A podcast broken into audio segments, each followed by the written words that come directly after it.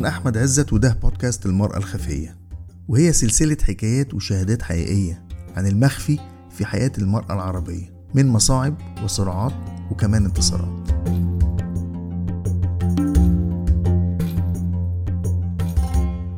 نهلة جابي محامية من الجزائر.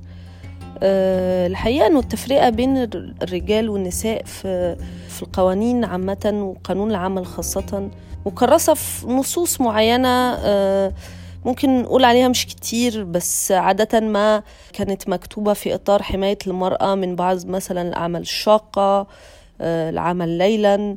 لكن المشكلة في الحقيقة تكمن في الممارسات أكتر ما تكمن في النصوص إنه العرف اللي بيتم ممارسته كل يوم في تمييز طبعا طول الوقت في المجال العمل ضد المرأة.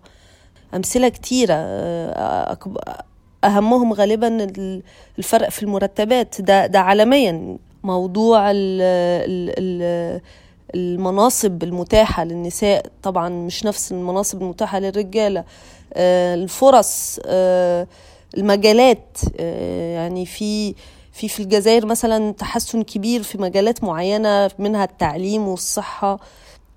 كذلك في مثلا أمثلة تانية مصر مجلس الدولة مثلا ما بيشغلش ستات النيابة العامة كذلك. دي مش نصوص مكتوبة لكن ممارسات أو أعراف بتستمر بقالها سنين. وأظن أنه في رأيي الممارسات دي عمرها ما هتتغير بالنصوص. عادة ما القانون بيجي يأطر ممارسات بتحصل في الواقع. عادة ما النص القانوني ما بيبقاش سباق للواقع وعادة ما لما بيبقى سباق بيبقى منفصل عن الواقع وزي قلته عايزة أقول.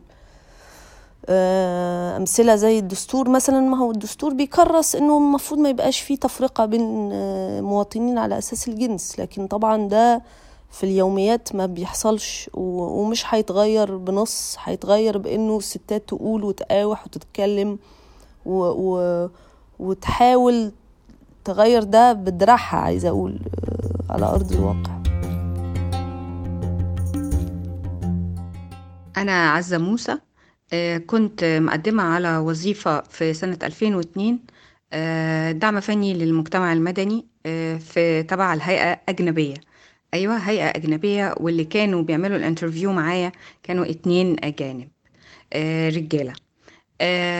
في الوقت ده كان ابني عنده سنتين وفضلوا يسألوني عن خبراتي وتاريخي وإنجازي في المشروع السابق اللي أنا اشتغلت فيه وال interview كان ماشي كويس كويس كويس تمام. لغاية ما ابتدوا يسألوني أسئلة شخصية عن سني وعنواني وحالتي الاجتماعية. ولما عرفوا إن أنا أم الطفل عنده سنتين راحوا هولد باك على طول. يعني فرملوا وبان على وشهم القلق والامتعاض الشديد وقعدوا يسألوني حوالين طب وده هترتبي رعايته إزاي؟ وحت وازاي هتعملي توازن بين ساعات العمل وبين الشغل؟ ورفضوني.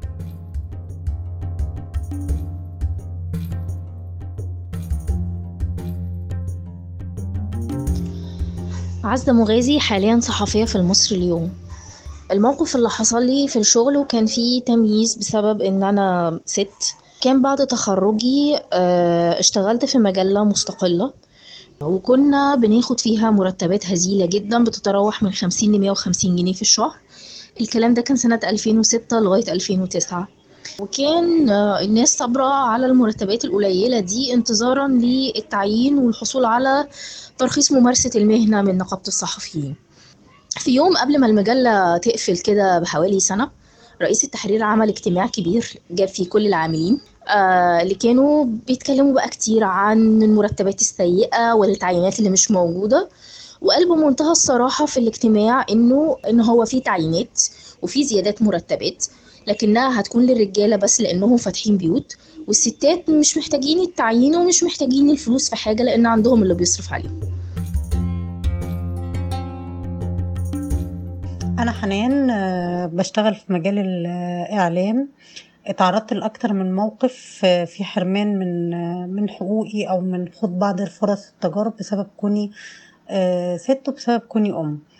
آه، واحد من المواقف دي إن أنا اتقدمت الوظيفه كانت في نيوز روم في مكان وأنا كان نفسي اخد التجربة جدا وكنت مؤهلة ليها بحسب الشخص اللي عمل معايا ال interview. بس كان سؤاله آه انتي أم لو ابنك سخن هتعملي إيه؟ هتغيبي عن ال shift فبالتالي هتبقى عندي مشكلة في ال shift آه أنا طبعا ما اشتغلتش في الوظيفة عشان ده عشان أنا كوني أم. آه بس هو كمان ما ركزش في إنه ممكن زميلي اللي هيتعين بدالي الراجل هو نفسه يصحى سخن أو تعبان وما يقدرش يروح الشغل.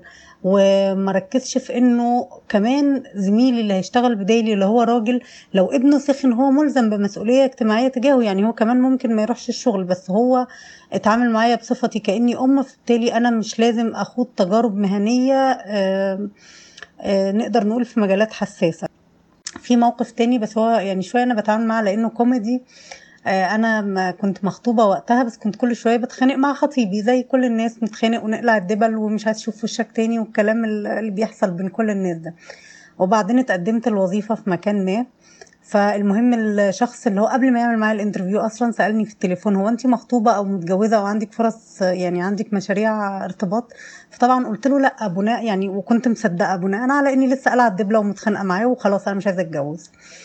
فالمهم رحت عملت ال interview واشتغلت فعلا وبعدها بشهرين تقريبا اصطلحت أنا وخطيبي واتجوزنا وخلفت عيالي آه، وأنا بشتغل في المكان ده. وفي الحقيقة ده كان من أجمل التجارب المهنية اللي أنا مريت بيها. يعني لو ما كانتش الخناقة ال- ال- اللي هي بتاعت اتنين مخطوبين في الوقت ده يمكن كنت هتحرم من التجربة المهنية دي.